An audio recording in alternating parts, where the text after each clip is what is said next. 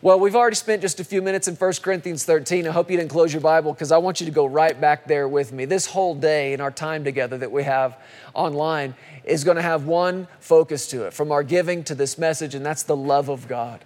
And I want to spend just a few more minutes this morning in 1 Corinthians 13 talking more about the love of God. We've already read the first three verses.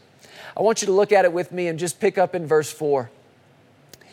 It says in 1 Corinthians 13 4 that love suffers long and is kind.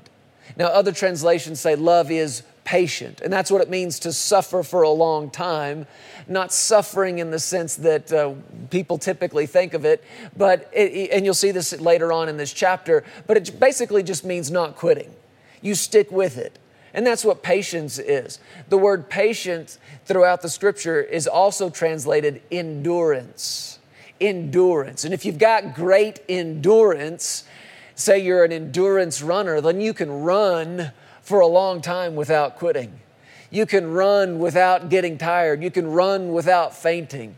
And that's what it's talking about when it says the love of God is patient. It means the love of God has great endurance. And then it says the love of God is kind. Now, this whole chapter is about the love of God, but it's always stood out to me that if you keep reading from verse 4, you're going to find out a lot about what love is not, what love doesn't do. But when it came to describing and defining what the great love that is God and the love that God has and He shows, to describe and to define that love, the Bible used two words. To describe the greatest force in all the universe, to describe the force that created heavens and the earth, the love of God. And he said, he summed it up in these two words this is what love is it's patient and it's kind. Patience and kindness are the only two words, evidently, that you really need to describe and define this God who is love. That's pretty powerful when you think about it. Now he goes on after that, after he says love is patient and love is kind. Listen to what he says love does not envy. See, now we're getting into what love is not. We talked about what it is it's patient, it's kind, it endures, but here's what it's not. Now, if you stop and think about it, you can actually find out a lot about something or even a lot about someone by looking at and studying what it's not what they're not. You can actually define a thing not just by what's present in it, but also by what's not in it. And he said here, love is not, or this is what love doesn't do, this is what love doesn't have envy. Love does not parade itself, love is not puffed up. Verse 5 Love does not behave rudely, it does not seek its own, it is not provoked, it thinks no evil. So when the Spirit of God, through Paul, was endeavoring to communicate to us, here's what love is. He used two words to say what it is, but then he used a lot more to say what it's not. And he went through this whole list of things that love does not do, the things that love is not. He said in verse 7 love bears all things, love believes all things, it hopes all things. And here's this word again it endures all things. I think it would be good and would help you understand it if you were just to add this word through after each one of these. In other words, you could read it like this Love bears through all things. It's basically just describing this, this nature that love has that it does not quit. It bears all the way through. It bears up under anything. It bears through all things. It's not quitting. And you see that again here. Love believes through all things. Love believes all the way through to the end. So to love somebody is to believe in them and not stop believing them, believing in them all the way through. That's what love does. It says, I'm with you. I believe in you, and I'm not quitting on you halfway through. Even when it gets hard or it gets challenging, I'm not quitting. It bears through all things. It believes through all things. I like this one. It hopes through all things. Love never loses hope. And when you talk about hope, Bible hope, what you're actually talking about is this earnest expectation of good that is to come. We use hope more in, in the sense of wishing for something or desiring something, but that's not what Bible hope is. Bible hope is this red hot, earnest expectation that good is in my future and good is on its way to me and I'm on my way to it. That's what hope is. And the love of God hopes all the way through no matter what you're facing, what you're feeling, what's going on in the world around you, what you're experiencing, you continue to expect. And it's that space, isn't it? It's that space between what you are experiencing and what you are expecting, where Satan, your enemy, really goes to work to try to get you to quit. Try to pressure you and wear you down and wear you out, try to get you to throw in the towel, right? And say, I'm done. It's lasting too long. I'm tired of this fight. It's that space between whatever you're experiencing, what you, what, whatever's in the natural realm and what you see and feel, whatever you're experiencing between whatever you are expecting. And it's that space in between where pressure is applied to get you to quit. But love doesn't quit. Love hopes all the way through it. This is how powerful love is. Love will continue to expect all the way through. He said, Love bears all things, love believes all things, love hopes through all things. And again, here you see it love endures through all things. I'm not giving up, I'm not quitting. And then the, you see that summed up in the very next statement love never fails. Now, sometimes I think about, I think that we consider that word fail to we kind of have a limited understanding of it. Love never fails, or in other words, love always wins. And that's certainly true. But think about that word failing in light of what we just talked about. Failing could be quitting. Think about a, a, bridge that's been built and it's been built to sustain heavy vehicles driving back and forth over long periods of time. But what happens if it's not built and engineered right? Then, if you put too much weight on it, then it will fail, it will give out. But he's saying the love of God never fails, it never quits. That's how powerful this love is. But I want you to skip down now to verse 11. And notice what he said in the context of talking about the love of God. He said in verse 11, When I was a child, I spoke as a child. I understood as a child. I thought, how? As a child. You know, when you're a child, that's okay. It's okay to think like a child when you're a child. It's okay to, what else did he say? Understand as a child. But it's only okay to understand as a child when you are a child. It's okay to speak as a child when you're young, when you're little. I was laughing about this earlier, thinking about our little ones. You know, Justice, he's 10 years old now. Jessie, she's seven. And I have these audio recordings on my phone that we go back to as a family every now and then. I, I would put the kids in bed at night, and sometimes I'd pull out the phone and just do a little audio recording conversation between us. And uh, I just knew I'd want to have these. And it's so funny to go back and listen to them. And they seem so big now, especially when you compare them to what they sounded like just a few years ago.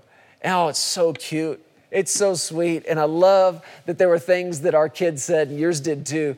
Those things they said wrong that you didn't want to correct because it was so cute. I mean, I just love the way little Jessie said hangaber instead of hamburger. And she said it for so long, and I just thought to myself, I hope you say hangaber forever. It's just so cute. And Justice was the same way. He had little things that he would say, and they he wouldn't say it just right but it was so sweet. You didn't want it to change. But you know, they grow. And as they grow, they begin to talk and their speech sounds more like ours as grown ups, and they grow out of some of that stuff. And probably it's a good thing. As much as I wanted them to sound like that forever, it's probably better that Jessie doesn't grow up to be 18, 20 years old and still saying Hangaber all the time, right? It's probably better that Justice doesn't go off to college saying all the, th- the same things that he did when he was four and five years old. What I'm saying is, when you're a child, you say things a certain way, and it's okay because you're a child. When you're a child, you understand in a certain way, and it's a childish way, but it's okay because you're a child. He said, I spoke as a child, I understood as a child, I thought as a child. But notice this He said, But when I became a man, or when I grew up, what did he do? He put away childish things. What childish things? Childish ways of speaking, childish ways of understanding, childish ways of thinking. He said, When I became a man, I put away these childish things. And it's always stood out to me that he used those words I put them away. You know, I guess he could have said, when I became a man, I grew out of childish things, but that's not what he said. And that communicates something else, doesn't it? There are things that as we grow naturally and physically, that we grow out of. You know, my mom has a box somewhere at her house to this day of clothes that I wore when I was six years old and seven years old. And you know what? I grew out of those things. Aren't you thankful that I'm not standing in front of you today wearing the t shirt that I wore as a five year old? Why? Doesn't fit, right? Wouldn't look good. What do we do with those things? We take them off, we put them away, eh, right? When you grow out of it, it's not useful to you anymore. But what I believe what the Spirit of God is saying through Paul, that there are things that as you grow, if you don't put them away, they will stay in your life and you will be a grown adult still talking like a child, thinking like a child, understanding like a child. Those things have to be put away. And you got to put them away by faith. And I'm sad to say it, but there are many people, and even many church going people, who are well into their 20s, 30s, 40s, 50s, and beyond, still with some childish ways of speaking and understanding and thinking. And I'm telling you, it's time to put some things away. If you don't put them away, they hang around too long. Now, isn't it interesting to you that this, this that he's talking about here about maturing and growing up is in this love chapter, this great love chapter? That says to me that what he was talking about here when he said that, if you back up to verse 4, that love is patient and love is kind, you know what that says to me? That when patience and kindness are at work in your life, that's a sign of maturity.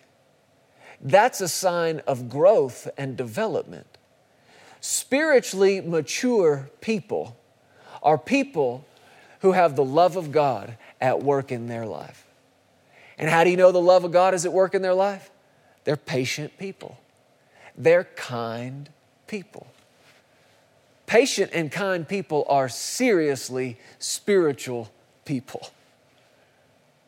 But then, on the other hand, when he goes on and talks about what love is not and what love doesn't do, he said, Love does not envy. Well, why doesn't love envy?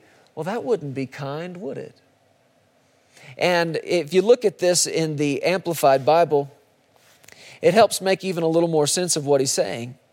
Back in verse 4, he said, Love endures long and is patient and is kind. Love uh, never is envious, nor boils over with jealousy. Those are childish things. Those things are on full display in the lives of children, aren't they? It talks about envy here, and sometimes we equate it to jealousy, and they do have some common threads between them, and there is some similar meanings, but when you get down to it, there are some technicalities that make them a little bit different. Jealousy, well, start with envy. We know this envy is just wanting what somebody else has. And how many times have you seen that on full display among two and three year olds? And you didn't even have to teach them that, did you? They just got that on their own. They're sitting in a room uh, with other little ones, and, and here's a little one who's got something in his hand and he's playing with it and he seems happy until he notices that this other little guy over here has got something in his hand. And he realizes, I want that in my hand. Well, what's happening without him even realizing it is envy is rising up. Nobody had to teach him that. You did not teach your kid to say, mine. They just learned it on their own, right? It's like, where'd you get that? I'll tell you where they got it. It's the nature of the flesh. Mine, mine, mine. Now, even though they had something, they saw somebody else with something, and just because they didn't have the thing that other person had, here comes that nature of the flesh, right? Mine, I want that, I want that. And so, little ones, it's like, no, okay, hold on. We're learning. It's okay. This is how we share. This is how you let this one play with this, and then we'll take turns. But I'm going to tell you something when they're two and three years old, that mind mentality, eh, you know, it's okay. They're a child, they think like a child. But the mine mentality in me and in you is not okay. I'm telling you, it's not okay. It's not love. How do I know it's not love? Because that's not kindness. Kindness does not envy. Envy is wanting what somebody else has, and more specifically, it's wanting what they have because you're not content with what you have. You're not thankful and grateful with what you have. And even how many times have we seen this? Even if you've got more than what this guy's got over here, it's just that he's got it and you don't. And that's that nature of the flesh. And I'm going to tell you, there's no love in it, and it is a childish way of thinking. It may be cute and funny when you're looking at a two year old do it, but you know what's not cute? You thinking that way. You know what's not funny to God? Me thinking that way. There's no love in that. Love does not envy. Listen to this love does not parade itself. Love does not put itself on parade. And you talking about children. This is a big thing with kids. Kids are always like, Mommy, Mommy, look, Daddy, look, Daddy, look, Mommy, look what I can do, look what I can do. Daddy, watch what I can do. Watch me, watch me, watch me, watch me, watch me. And it's a childish way of talking, it's a childish way of thinking. And you've seen it and I've seen it. And it's kind of cute when they're kids, right? Look at me, Daddy. Look what I can do. Look what I can do. Look what I can do. And then you look at them, and what is it they do? Oh, okay, baby. Good job. Way to go. You did a great job. Or they, they, they made a picture and they colored and they said, Look what I can do. And man, it's just scribble and it's colors outside the lines and it's all over the place. And what do you say? Oh, that's, that's really good, sweetheart. Way to go. But love in a person who is mature does not parade itself. What is a parade? It's when they come through a town and they shut down all the normal flow of traffic and city operations. And we, we line people on this side of the street and we line people on this side of the street and everything stops to look at what's coming down main street right? All attention here. All attention on what's coming down the road. But love doesn't do that. Love does not demand the attention. Love does not require everything else in everybody's life to stop and look at me, watch me, watch me, watch what I can do, look what I can do, watch me do this, watch me do that. And do you know what I'm describing to you? Most and much of social media. Look at me, look at me, look at me, look what I'm wearing, look where I've been, look what I'm doing, look what I have, Look at me. Listen to what I think. Listen to what I think. Listen to what I think. Yeah, it's cute when they're four. It ain't so cute when they're 44. It ain't so cute. I'm gonna tell you who's not laughing at it. Your Heavenly Father's not laughing at this constant need of attention. Everybody stop. Watch what I can do. I was walking down the street with a, a man one time. Uh, we were attending a conference and we'd been on break and everybody had gone to lunch and we were heading back to the conference center. And he and I were talking and his family was there. He had three or four kids. And one of the daughters was like, Daddy, watch. Daddy, look. Daddy, look at me. And for a long time, he d- tried to stay connected to our conversation, but finally was like, Yes, what is it, baby? Go. And he turned and looked at her and she's like, I can do a cartwheel. And it was more like this flailing of her legs in the air and flopping on the ground. And it was not, you know, USA Olympic quality. But you would have thought she thought it was. Look at me, look at me, look at me, look at me, look at me. And that's okay when you're a child. But when you become a man, when you become a woman mature in God, it's not okay to demand and require the attention of everybody else anymore. No, the love of God seeks not what it can get others to do for them, but what it can do to be a blessing to other people. L- the love of God isn't demanding of attention. The love of God will turn the attention onto the need of somebody else. What can I do? Not to impress you, to bless you. Are you listening? The love of God is seeking never to impress, but only to bless. Love does not parade itself. Listen, love is not puffed up. Love does not behave rudely. I like the Amplified Bible. It says, it's not conceited, arrogant, and inflated with pride. It's not rude or unmannerly. You know, children are not really known for their manners are they? When they're young and they're little like that, they are not known for their great etiquette sitting at the dinner table. They're not known for always saying everything the nicest way, the most polite way. And it's fine, they're kids, you work with them, right? And they say, uh, I want that. And you say, Well, what do you say? Huh? What do you say? Please. Okay, you give it to them. Now, what do you say? Thank you. And it's this day in and day out of working with them just on being mannerly people, showing good manners and respect. And it's okay when they're children. But what's not okay is grown ups who ought to know better, and yet they express no gratitude, no please, no thank you, no appreciation. I know this sounds like a little thing, but love is not unmannerly. Love demonstrates gratitude. Love shows appreciation. I tell you, you could say it like this love is pleasant to be around. Love is very pleasant to be around. And it's a sign of maturity. Love does not behave rudely, does not seek its own. Does not seek its own. Wow. If there's anything that describes a child, I think that would be it right there children from the time they're little. I'm thinking about Jordan and Courtney, our, our uh, Sarah's brother and our sister-in-law, and they they have a little one, Titus. He's he's a young guy, two years old. They just had a brand new baby, just a couple of weeks old now. And you know, babies when they get hungry, they cry.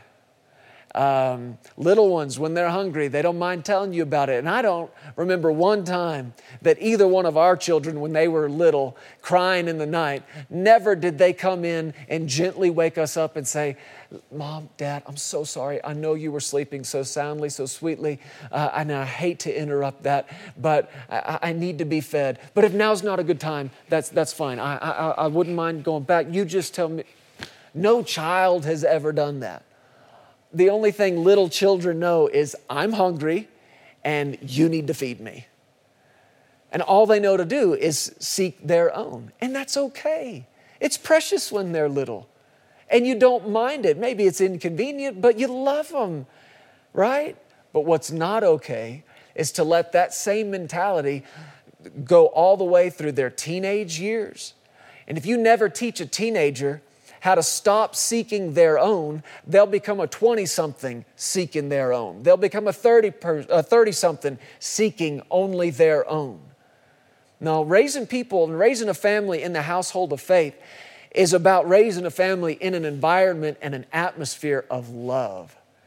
And we got to start when our children are young to teach them not just to seek their own, but to seek the, the benefit and the blessings of others. It's what we work with our two on. Be a blessing to your sister. Be a blessing to your brother. How can you get to him, not get something to him, not just take something from him? And that's what we've got to be raising our kids in the atmosphere of. But the best way to do that is to be a demonstration of it. Love does not seek its own. Love's got other people on the mind, love's got other people in the heart. This is how love operates. And this is what it means to be grown and matured. Love does not, or it's not uh, provoked. Oh, that's a big one. Love is not provoked. In other words, it's not easy to start a fight with love. Too many people live right there on that ragged edge of at any time could go off, could, could be set off and made angry, and you just never know when you're about to be in a fight. But love is not easily provoked. Somebody who's got the love of God working in them, that goes back to being patient. Why is the love of God not easily provoked? Because to be easily provoked would be a total lack of patience and endurance. Love's not easily provoked. Love is not so touchy that somebody just looks at you the wrong way or says something in the wrong tone that, oh, that's it. I've had it.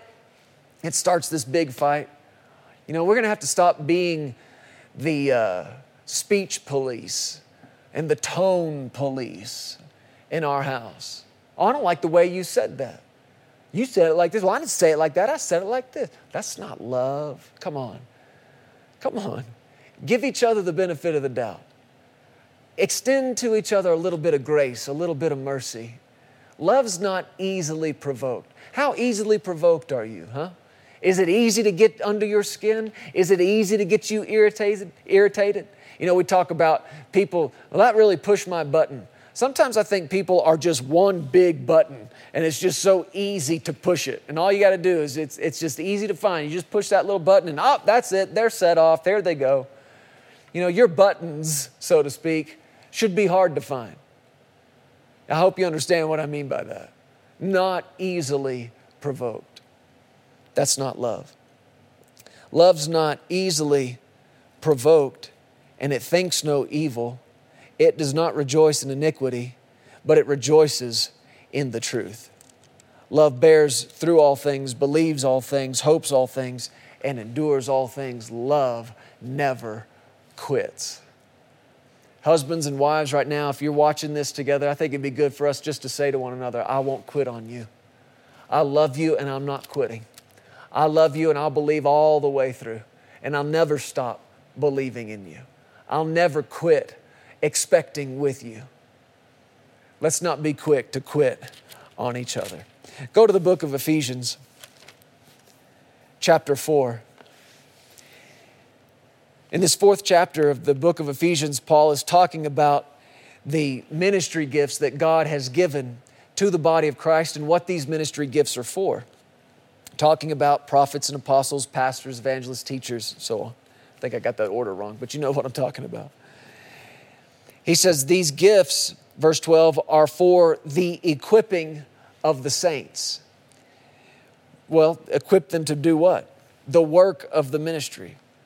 So, this office that Sarah and I stand in as pastors of Legacy Church, our job is to equip you to do the work that God's called you to do, the work of your ministry, for the edifying of the body. This word edifying literally means to, to build up the growth of the body. So he's talking about the body, the body of Christ that we are a part of. You're a part of the body, I have a place in the body. And our assignment as ministry gifts is to equip you, the saints, for the work of your ministry and for the building up of this body, the body of Christ. And verse 13 says, till, or in other words, this is what we're aiming for. Here's the end result and goal till we all come to the unity of the faith and of the knowledge of the Son of God, listen now, to a perfect man. Now, that word perfect really tends to throw people. It doesn't necessarily just mean flawless, but it does mean growing and maturing. That's literally what this word perfect means fully developed. And again, he's talking about the body. So, our aim and our goal as ministers is yes, to equip you for the work of your ministry and this ministry. Our goal is to minister the word to you so that it edifies and builds you up. But part of our assignment and what we're headed towards is this place till we all come to the unity of the faith, right? And of the knowledge of the Son of God to a perfect, fully grown, and developed man. To the measure of the stature of the fullness of Christ. Think about that the measure of the stature.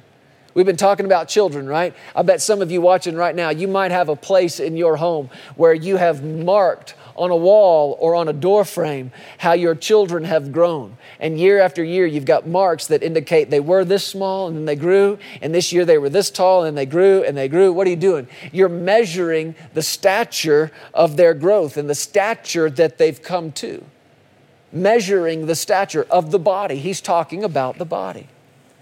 To the measure of the stature of the fullness of Christ. Listen, verse 14, that we should no longer be children. This is about our growth. This is about our maturing. That we should no longer be children. It's time to be done being childish. It's time to be done with childish ways of speaking and childish ways of understanding and childish ways of thinking. And if you want to know what those are, go back to 1 Corinthians 13. Envy is a childish thing. Being easily provoked is a childish way of speaking and thinking and understanding. Being rude or unmannerly, this is a childish thing. Okay when you're little, not okay now. Somebody say it, it's not okay. It's time to grow up.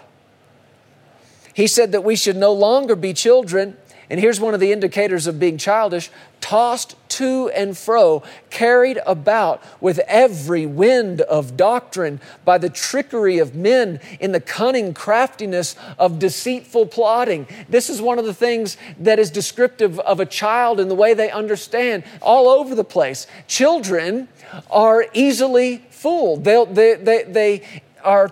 Uh, they're, they're quick to believe whatever's told. They believe in myths or stories or, or whatever, and they, they, they hear it and they see say, oh, that must be true. They just believe really easily things that aren't true.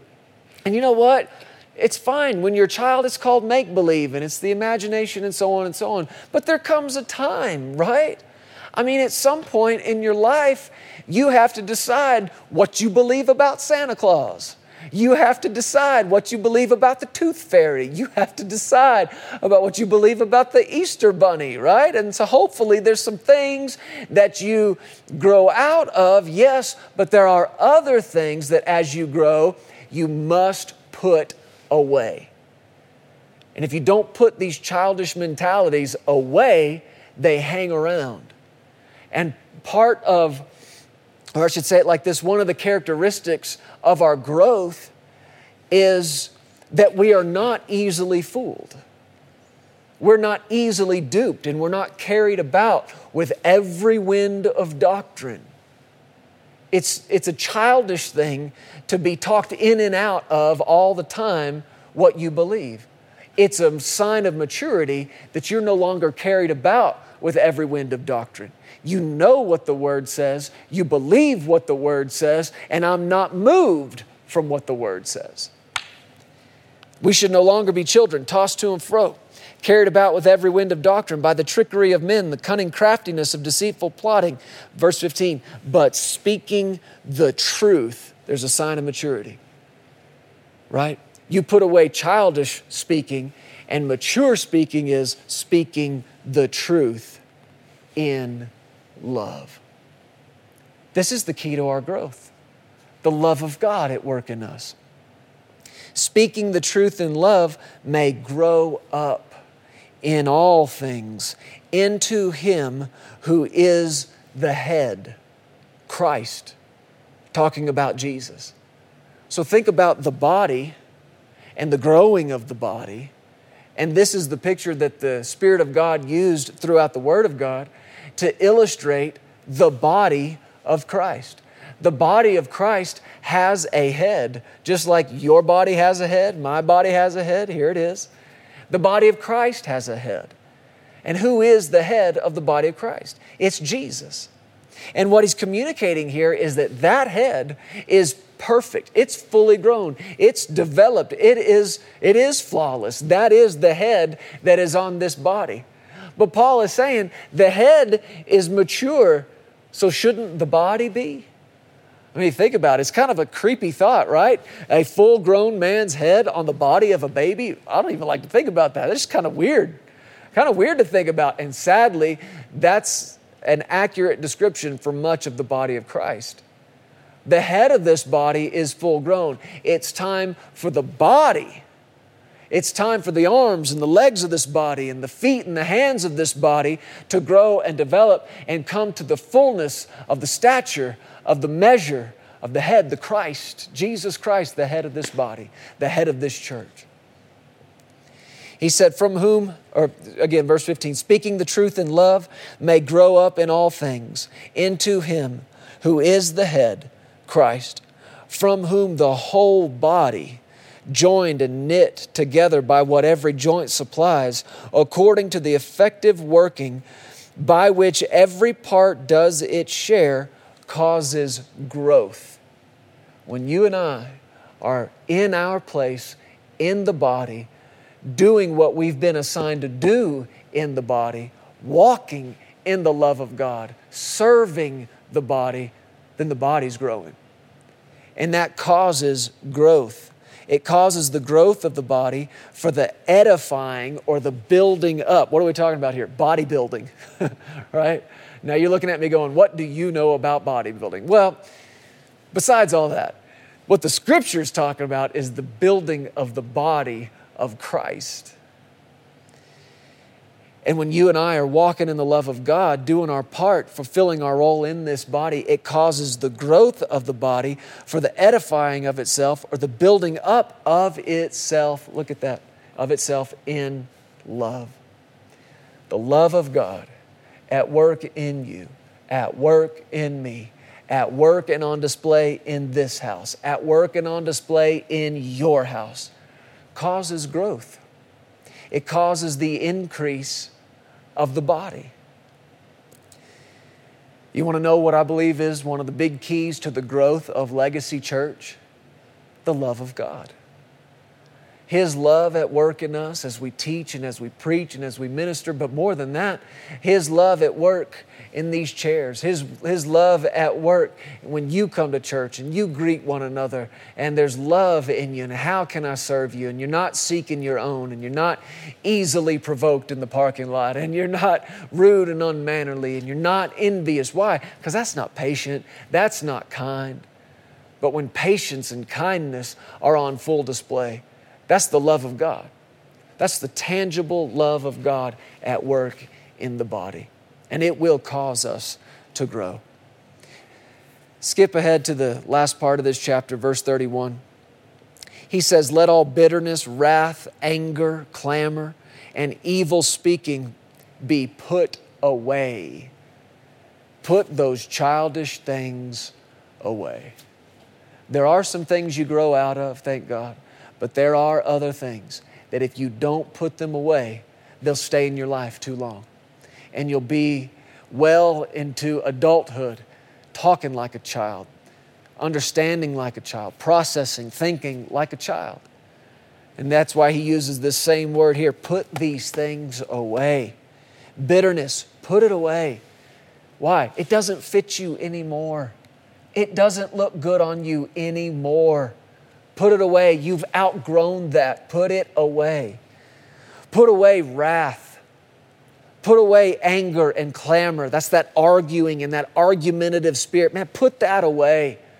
Husbands, wives, put it away. It doesn't fit you anymore. You're born again. Children of the Most High God. Your spirits are alive unto Him, and the love of God has been, has been shed abroad in your heart by the Holy Ghost. And all that argumentative nature, and that anger, and that clamor, and that fighting, it doesn't look good on you anymore. It's not the love of God, it's not patient, it's not kind, and it's childish. Become a man, become a woman. Let's put these things away. In Jesus' name, thank you, Lord. He said, Put away evil speaking, let it all be put away from you with all malice. And instead, verse 32, what's he say to do? Be kind. That's the love of God. Kindness is the part of the love of God that you can actually see. Kindness is love on display. And there's so many scriptures that show that to us here in the book of Ephesians and in other places. But he talked to us in, in the second chapter of the book of Ephesians. He said in verse 7 that in the ages to come, he might show, in other words, that you can see it, he's going to show it to you. He would show the exceeding riches of his grace. How's he going to do it? In his kindness toward us in Christ Jesus. Kindness is the part of the love of God that you can see. And you can say, I love you, I love you, I love you, I love you, I love you, but until that love is on display, it's just words. And how is love put on display? In kindness, in patience. He said in verse 32, chapter 4, be kind to one another, tender-hearted. Well, what is tender-hearted? It's the opposite of hard-hearted. If you've got a place in the body that's tender, maybe from a workout or it's been bruised. If it's tender, you touch it, you just barely touch it. Ooh, I feel that. Gosh. Right on the other hand, if you got something that's hard and calloused, that's unfeeling and unresponsive. If there's a tender place, it's easily touched and you respond quickly because of its tenderness. And he said that should be the condition of your heart tender hearted, easily touched. Not calloused, not hard, a tender heart is uh, quick to respond. A hard heart is slow to respond. A hard heart is slow to believe. But a tender heart is quick to believe God and believe His Word. A hard heart is slow to repent. Have you noticed that? A hard heart is very slow to repent, but a tender heart a soft heart is very quick to repent. They do something or say something wrong or that's not love and kindness, and right there on the spot, they say, You know what? Forgive me. I'm sorry. That wasn't the way I should have said that. That was, I, I should not have spoken to you that way. Or that wasn't the right thing to say, or that wasn't the right way to say it. And you don't let days and weeks go by before you finally say, Okay, fine, sorry, whatever. That's not love tenderheartedness is quick to see, nope, that wasn't right. It wasn't love. Forgive me. Tenderheartedness is quick to repent. Hardheartedness is slow to forgive. But on the other hand, tenderheartedness is quick to forgive. A tenderhearted person is quick to respond, they're quick to believe, they're quick to repent, and they are quick to forgive. Thank you, Lord. That's the nature of our Father, quick to forgive.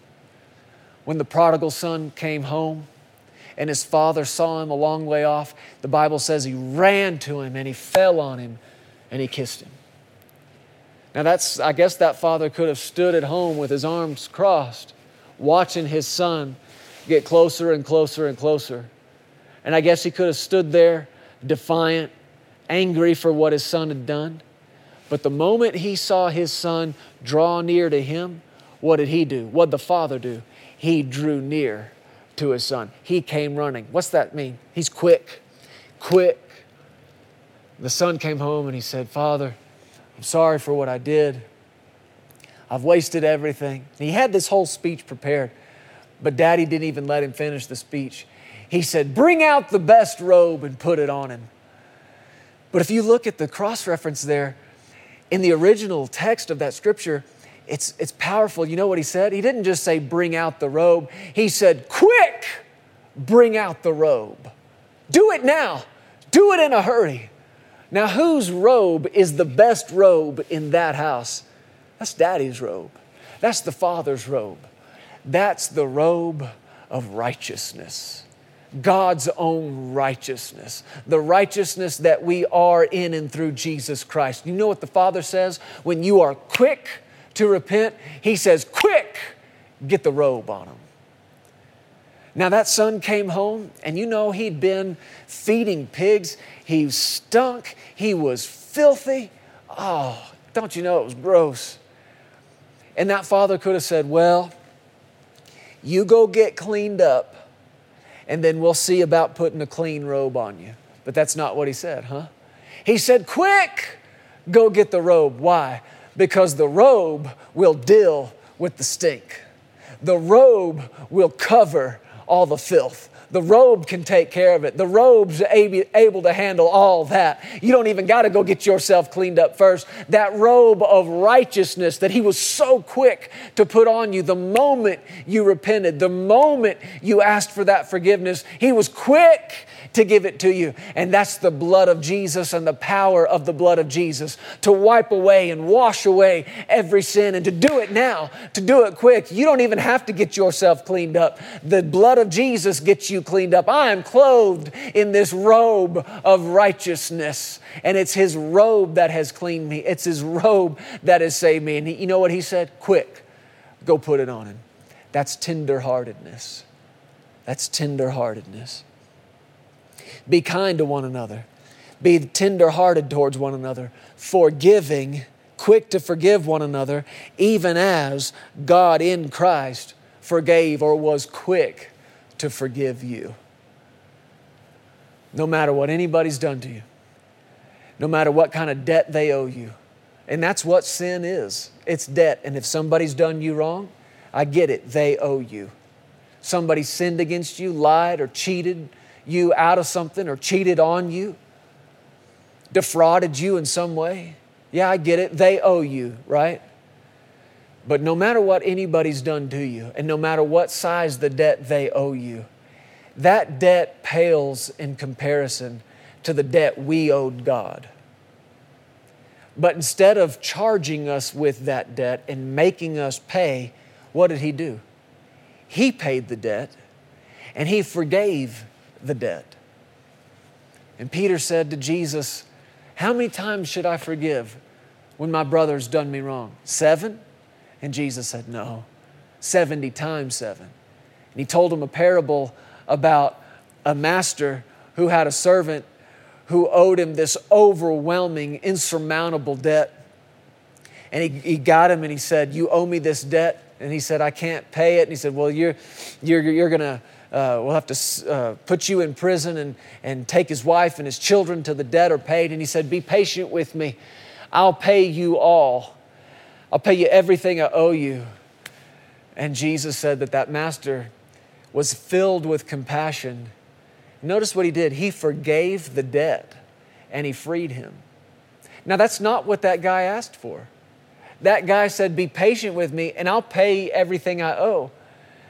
And then the compassion of the Lord rose up on the inside, knowing there's no way this guy could ever repay what was owed. But instead of, instead of making him pay it, he forgave the whole thing. But you remember what happened, right? That guy who'd been forgiven that huge debt went out, found somebody who owed him 20 bucks. Jesus said he grabbed him by the throat and said, You pay me. And the guy said, I can't pay you. Be patient with me, though. I'll pay you everything. But instead of forgiving him, he threw him into prison till that dude could pay him the 20 bucks that he owed. And when the other servants found out about it, they took word back to the master. And that master who had just forgiven that whole debt said, Why didn't you forgive? I forgave you this huge debt. Why couldn't you forgive this little debt? And you know what he did? He reinstated the debt and he threw him into prison until he could pay the whole thing. Now that's serious enough on its own, but Jesus didn't stop there. He said, So my heavenly Father will do to you if you don't forgive each other. Now, isn't that serious? To think that that flow of forgiveness, that constant flow of forgiveness that's coming from the heart and the throne of God, gets shut off and stopped, and all that righteousness restoring power gets stopped. How? Why? When? When you forget, uh, refuse to forgive somebody who owes you this little thing compared to that huge debt you owed God. Come on, let's be quick to forgive each other. You need no other reason to forgive other than being mindful of what's been forgiven you. Let's be quick to forgive. Chapter 5, verse 1 Therefore, be imitators of God as dear children and walk in love. Walk in love as Christ also has loved us and gave himself for us an offering and a sacrifice to God for a sweet smelling aroma. You know, you've heard us talk about it here that what we want at Legacy Church is an atmosphere full of faith in Jesus and love for each other. That's what we want in this house. That's what we want in your house. An atmosphere full of faith and love. And that's what that verse is talking about. The love of God at work in the house rises up before God like a sweet smelling aroma. It fills the atmosphere of heaven. The atmosphere of heaven, you could smell it. If you were there, you could smell it. And you'd say, What is that amazing smell? And God would tell you, That's love. That's love you're sensing. That's love you're smelling. And that's what I want on full display in this house. That's what you should want happening in your house all the time an atmosphere full of faith and love. But it's time to grow up. And what is the key to our growth? The love of God. Spiritually mature people are people who walk in a high level of the love of God. And I know right now it's being tested more than it ever has been, perhaps, in, in our lives with what's going on around us and and I know people are freaking out and they're scared, and that fear turns into this agitating spirit. And it's like everywhere you go, somebody's just ready for a fight. They're ready to fight you about your mask, and your mask isn't high enough. And they're ready to fight you about this and fight you about that. But the love of God is not easily provoked. The love of God is patient. The love of God is kind. Don't be dragged into a fight. You take a step back from that ledge and you let the love of God go to work in you. I'm saying it today in Jesus' name. Legacy Church is a place where the love of God is on display in our kindness and in our patience with each other. Amen. Lord, we love you so much. Thank you for your word. We receive it today and ask you, Lord, to cause your word to, go down deep and take root on the inside of us and spring up and bear fruit the fruit of the Spirit love and joy and peace and patience and kindness and goodness and faithfulness and self control and gentleness and everything that's good in you. May it be good in us in Jesus' name. Thank you, Lord. Well, church, we love you today. We miss you.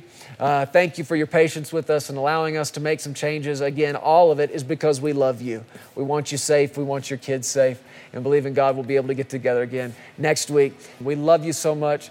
God is good. He is kind. He is love. And we're believing with you all this week long that you are going to be in the right place at the right time, doing the right thing with the right people in Jesus' name. We love you, and we'll see you soon. Bye bye.